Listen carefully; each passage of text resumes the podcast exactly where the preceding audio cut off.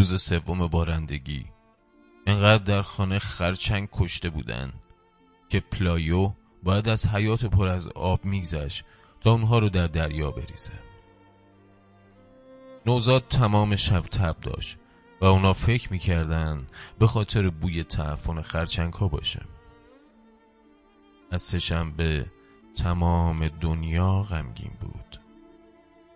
دریا و آسمون با رنگی خاکستری یکی شده بودند و شنهای ساحل که در شبهای ماه مارس مثل نور پودر شده میدرخشیدن به خوراکی از گل و صدف گندیده تبدیل شدند. ظهر هنگام در راه بازگشت هوا به قدری تاریک بود که پلایو نتونست تشخیص بده چه چیزی در پشت حیاط تکون می‌خوره و ناله می‌کنه نزدیک که رفت پیرمردی خیلی سال خورده و پیر رو دید که با صورت روی گل افتاده و علی‌رغم تلاش های فراوون بالهاش نمی‌گذارن از جا بلند شه. پلایو با وحشت دنبال همسرش یعنی الیسندا رفت که مشغول گذاشتن پارچه خیس روی نوزاد بیمار بود. اون رو با خود به عقب حیات آورد و اون دو در سکوتی ناشی از بهد و گیجی به پیکر افتاده در گلولای خیره شدند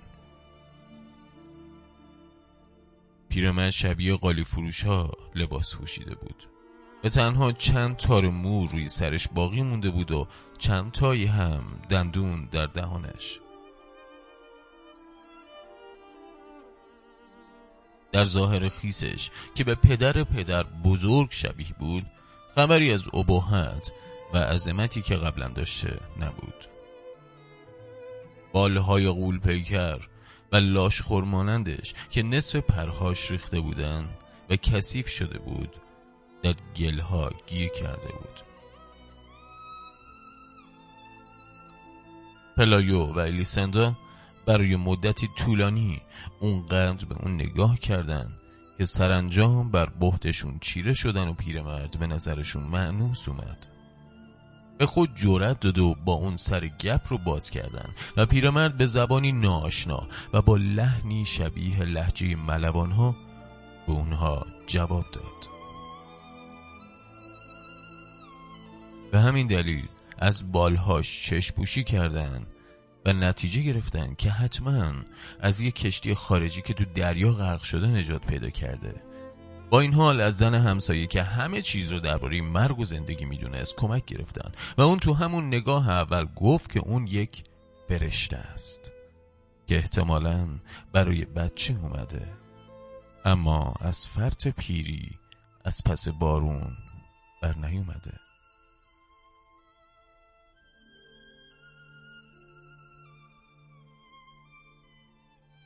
روز بعد همه می‌دونستن که یک فرشته واقعی در خانه پلایو زندونیه.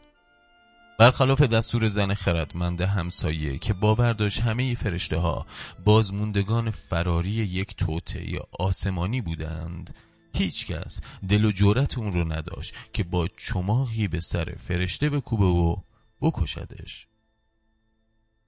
پلایو تمام بعد از ظهر با باتوم نگهبانیش از آشپزخونه مراقب فرشته بود و شب قبل از اون که بخوابه اون رو از بین گل‌ولای بیرون کشید و در داخل قفس مرغ زندانیش کرد.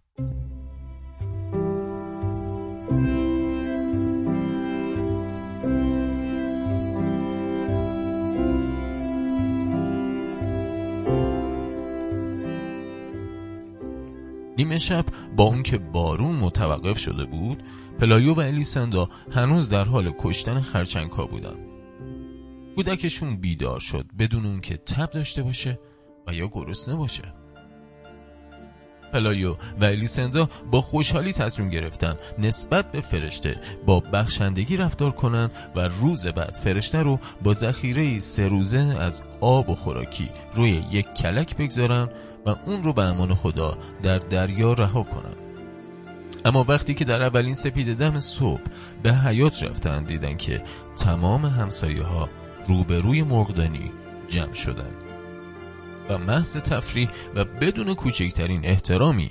علای سیمها به طرف فرشته هر چیزی پرت می‌کردن انگار که پیرمرد یه موجود ماورا طبیعه نه بلکه یک حیوان سیرک باشه.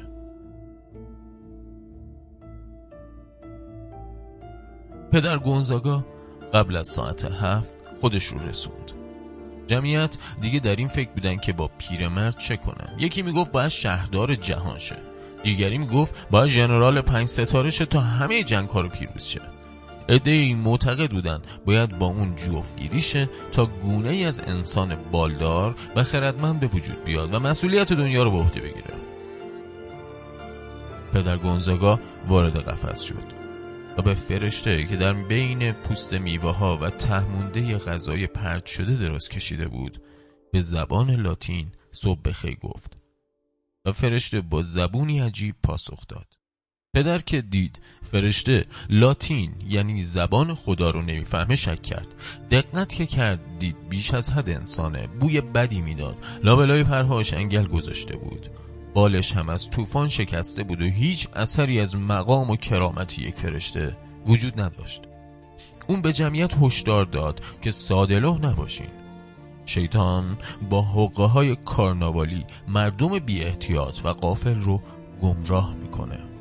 همونطور که بال عنصر اصلی تشخیص یک شاهین از هواپیما نیست پس هر انسانی که بال داشت هم فرشته نیست. اون گفت که نامه ای به اسقف خودش می نویسه تا او از کاهن خود بخواد که پاپ اعظم حکم نهایی رو صادر کنه. با اون که حاضران صحبت های کشیش رو پذیرفتند اما خبر فرشته با سرعت بیشتری پخش شده بود و اونقدر جمعیت به اونجا آمده بود که ارتش اونها رو متفرق می ساخت الیسنداب به فکرش رسید دور حیات رو نرده بکشن و از بازدید کنندگان فرشته نفری پنج سنت بگیرن. جمعیت زیادی از فاصله های دوردست به اونجا آمدن. یک کارناوال سیار هم اومد با یک آکروبات باز پرنده که چند بار بالای سر جمعیت پرواز کرد تا توجهشون رو جلب کنه. اما بالهای آکروبات باز به زیبایی بالهای فرشته نبود و بیشتر شبیه بالهای یک خفاش مصنوعی بود. بدبختترین معلولان برای شفا گرفتن اومده بودند. پیرزنی که از کودکی ضربان قلبش رو میشمرد یا مرد پرتغالی که از صدای ستاره ها نمی‌تونست بخوابه. مردی که شبها تو خواب راه می‌رفت و هر اونچه در روز انجام داده بود خراب می‌کرد.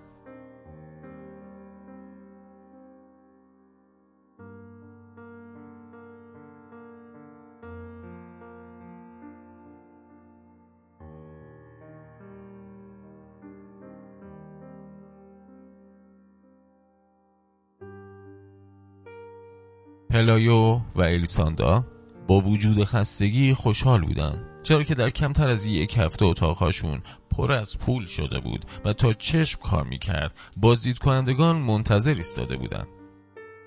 فرشته تمام مدت سعی می‌کرد استراحت کنه اما گرمای شمع‌های نذری آزارش می‌داد. زنه همسایه می‌گفت نفتالین غذای فرشته هاست اما فرشته از خوردن نفتالین و حتی نهار نظری که توبه کاران براش می آوردن سر باز می زد. و هیچ کس نفهمید که اون به این دلیل که فرشته از غذا رو نمی‌خوره یا چون خیلی پیر و سال خورده است فقط با دمجون له شده می‌خوره انگار صبرش تنها ویژگی ماورا طبیعی او بود مخصوصا روزای اول که مرغها پرهاش رو در جستجوی انگل نک می‌زدن یا معلولان پرهاش رو میکندن و روی اعضای کار افتاده بدنشون میکشیدن.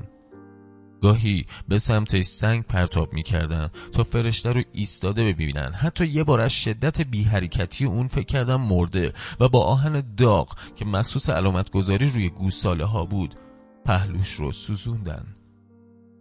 فرشته از شدت درد بلند شد. با چشمانی اشکالود با زبان عجیب خودش چیزایی گفت و بالهاش رو چند بار باز و بسته کرد و طوفانی از گرد و خاک و فضله های مرغ به راه انداخت. مردم ترسیدن و تصمیم گرفتن دیگه اذیتش نکنن چون خاموشی اون آرامش یک قهرمان نیست بلکه خشم درونیشه.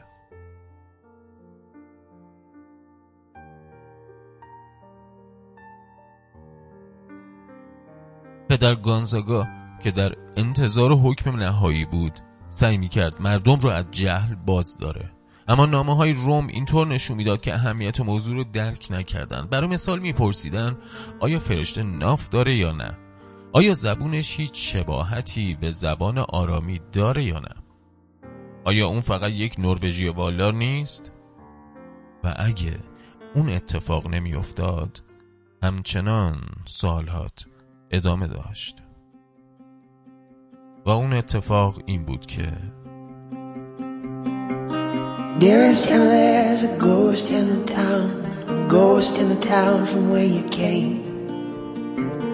Dearest lover, there are cracks on the wall, and voices in the hall that can't escape. Can you remember when we all were young, when we all were much younger than today? Have you noticed all the signs on the road? Cause all who passed know to please be safe. And I won't keep quiet for the harm I've caused. And I can't read wrinkles on your face. And I don't have penance for the things I've done. I can't explain.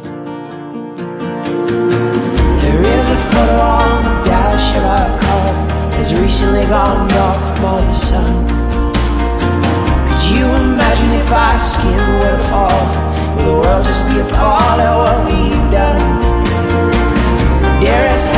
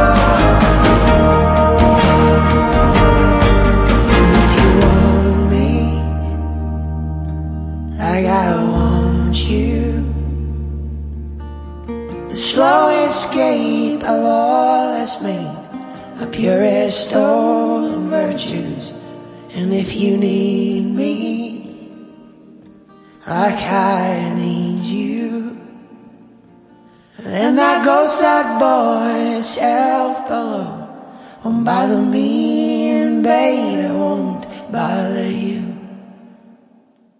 و اون اتفاق این بود که در بین کارناوال ها سیرک سیاری به شهر اومد که زن انکبوتی به همراه داشت زنی که به خاطر نافرمانی از والدینش تبدیل به یک روتیل به بزرگی قوچ شده بود که سر یک دوشیزه به اون متصل بود قیمت بازدید از زن انکبوتی ارزون تر از پیرمرد فرشته بود. به علاوه اینکه بازی کنندگان اجازه داشتن هر سوالی که می‌خوان ازش بپرسن و حتی می‌تونستن اون رو معاینه کنن و به تمام بدنش دست بزنن. اون زمانی که کم سن و سال بوده یک شب یواشکی به یک مجلس رقص میره و تا صبح بدون اجازه والدینش در اونجا میرقصه.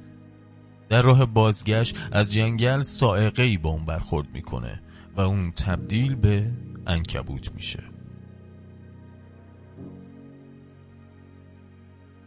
نمایش اون با اون همه صداقت و درس قطعا جالبتر از فرشته پر افاده ای بود که حتی حاضر نبود نیم نگاهی به این انسانهای فانی بندازه. تازه معجزه هایی هم که کرده بود نشان از مشکل روانی اون داشت. مثلا نابینایی سه دندون تازه در آورده بود. فلجی جای راه رفتن توی بخت آزمایی برنده شد یا یه جزامی از زخمهاش گل آفتابگردون سبز شد.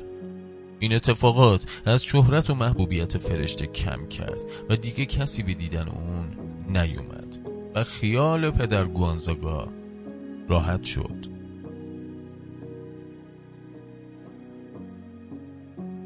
حیاط خانه پلایو و الیسندا خلوت شد. مثل همون زمون که سه روز بود بارون میبارید. اما اونها ابدا ناراحت نبودن. با پول جمع شده یک ویلای دو طبقه با بالکن و باغ و تورهای بلند ساختن که خرچنگا نتونن تو فصل زمستون وارد شن. و جلوی پنجره ها رو با نرده های آهنی بستن که فرشته ها نتونن داخل بیان. پلایو یک مزرعه پرورش خرگوش به راه انداخت و شغل نگهبانیش رو ترک کرد. الیساندا هم لباس های گران قیمت مد روز می خرید فقط به قفس مرغها توجهی نداشتند و گاهی اون رو تمیز می‌کردن که بوی بد اون از بین بره.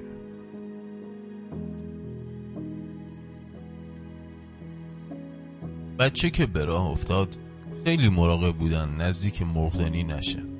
اما کم کم عادت کردن و بچه از سیمهای پاره وارد قفس می‌شد. پیرمرد به بچه همون قدر بی بود که به بقیه بی توجه می کرد.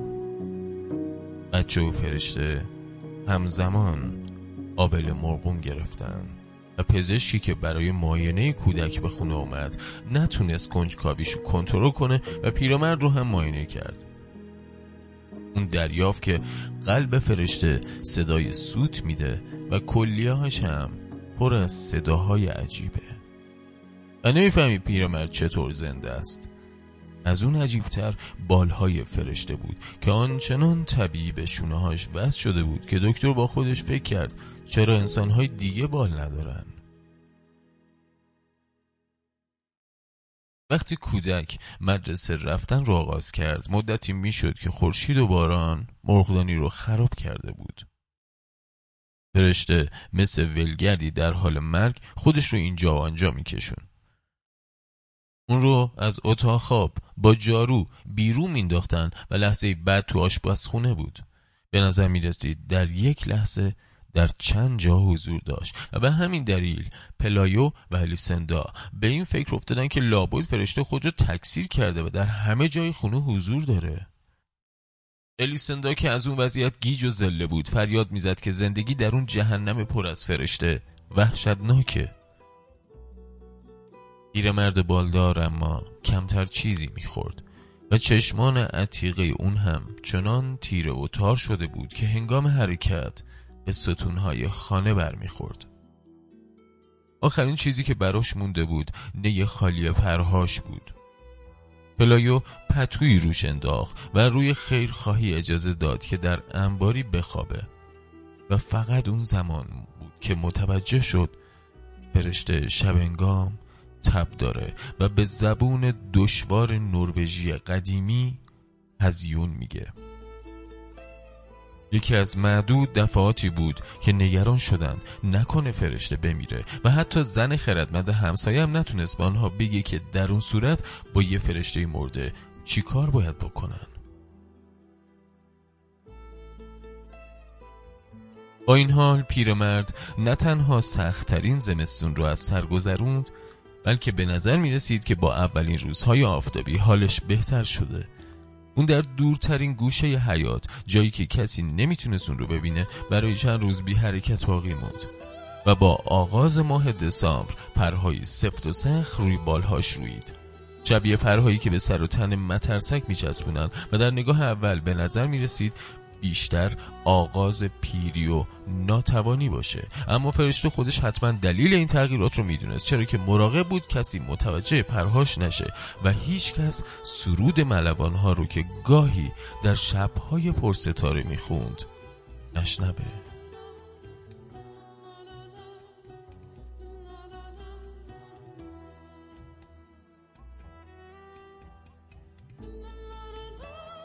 یک روز صبح هنگامی که الیسندا برای نهار پیاز خورد می‌کرد. بادی که به نظر می‌رسید فراز دریا باشه به سمت آشپزخونه شروع به وزیدن کرد. اون به سوی پنجره رفت و از اونجا چشمش به فرشته افتاد که در تلاش برای اولین پروازش بود. این تلاش ها اینقدر ناشیانه بود که پنجه های فرشته شیارهایی رو در خاک باغچه ایجاد می‌کرد و نزدیک بود با بال زدن های بیحاصلش انباری رو خراب کنه. بالهاش انگار روی نور میلغزیدن و نمی‌تونست به هوا چنگ بزنه. اما سرانجام اوج گرفت و هنگامی که الیسندا اون رو بر فراز خونه های دوردست دید آهی از آسایش کشید. هم برای خودش هم برای پیرمرد فرشته. اون به تماشای پرواز فرشته ادامه داد و حتی زمانی که خورد کردن پیاز هم به پایان رسید الیسندا همچنان فرشته رو نگاه می‌کرد تا اون که دیدنش ناممکن شد. پیرمرد دیگه اسباب زحمت الیسندا نبود بلکه تبدیل به نقطه خیالی در افق دریا شده بود.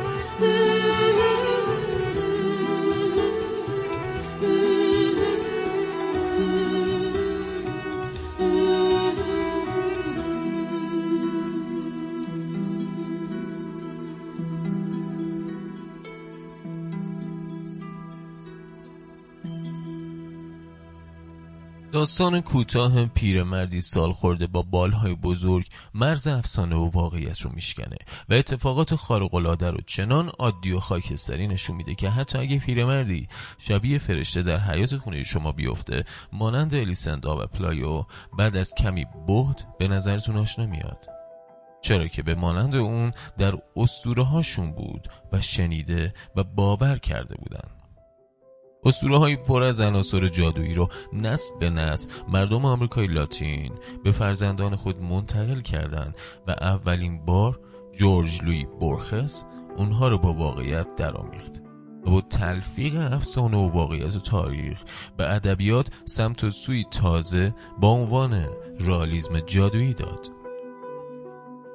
اگرچه رئالیزم جادویی قبلا تو نقاشی های سورال آلمان راه پیدا کرده بود مارکز اما با قلم زیبای خودش فضاسازی شاعرانه و هنری و توصیفات دقیق از تفکرات و روزمره مردمی سادلو از عادی ترین اونها گرفته تا زن خردمند و همه چیزدان همسایه کشیش اسقف و پاپ گوی رو از دیگر نویسندگان رو بود و خود رو شناخته شده ترین نویسنده این سبک کرد.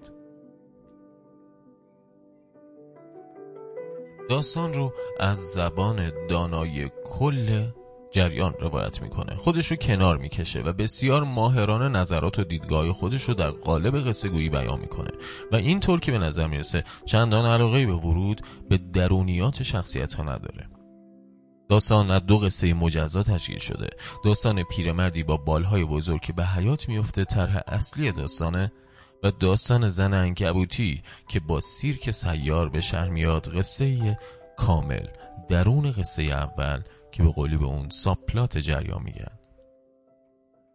مارکز در همون خطوط اول داستان با بروز اتفاقات عجیب ذهنها رو آماده ورود پیرمرد بالدار می‌کنه. درسته همون جایی که روز سهشنبه دنیا رو غم گرفته و از اون بدتر خرچنگ ها در هنگام باران به شهر حمله می‌کنن. پیرمردی بالدار و مریض میاد و تغییراتی میده و میره. در این داستان که به ظاهر قرار نیست اتفاق خاصی بیفته مارکز قصد داره باورها و دیدگاه های تمامی اخشار جامعه رو قلقلکی بده و رفتارهای تیپ های شخصیتی رو زیر ذربین بگذاره که همگی سرفکنده از این آزمون بیرون میان. زن عاقل همسایه که پیرمرد رو فراری از یک توطعه آسمونی می‌دونه میگه باید اون رو انقدر با چماق زد که بمیره. بازدید کنندگان در ابتدا مثل حیوان سیرک با اون رفتار می‌کردن.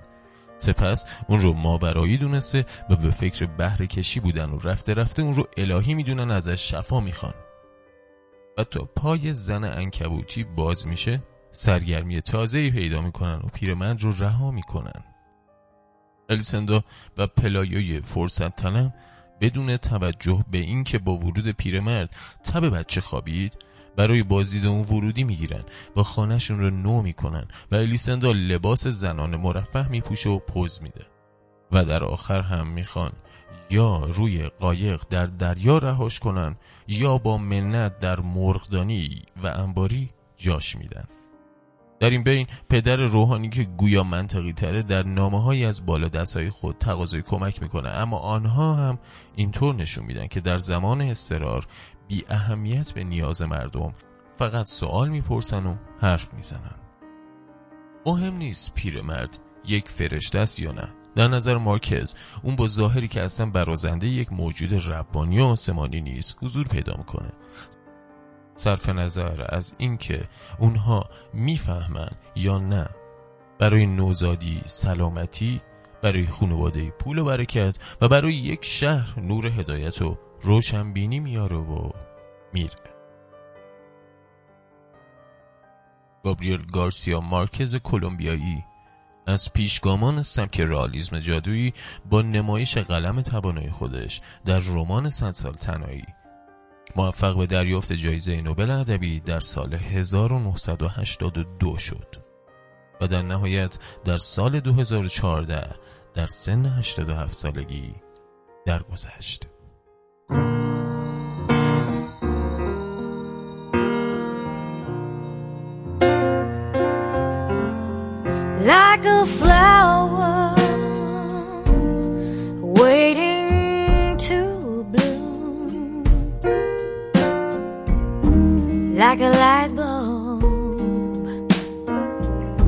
Dark room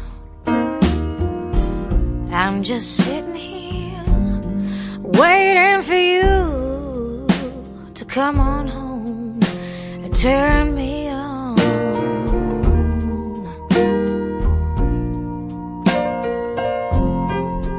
like the desert,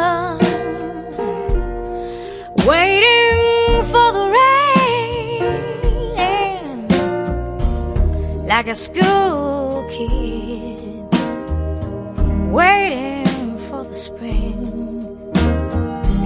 I'm just sitting here, waiting for you to come on home and turn me on.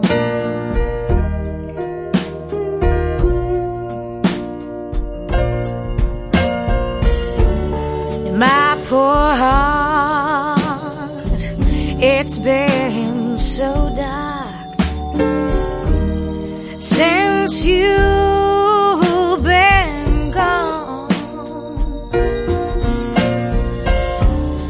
After all, you're the one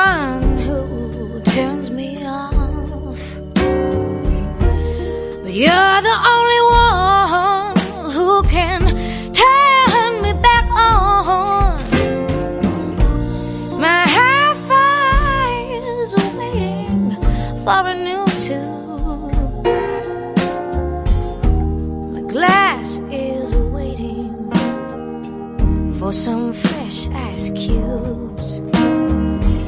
I'm just sitting here waiting for you to come on home and turn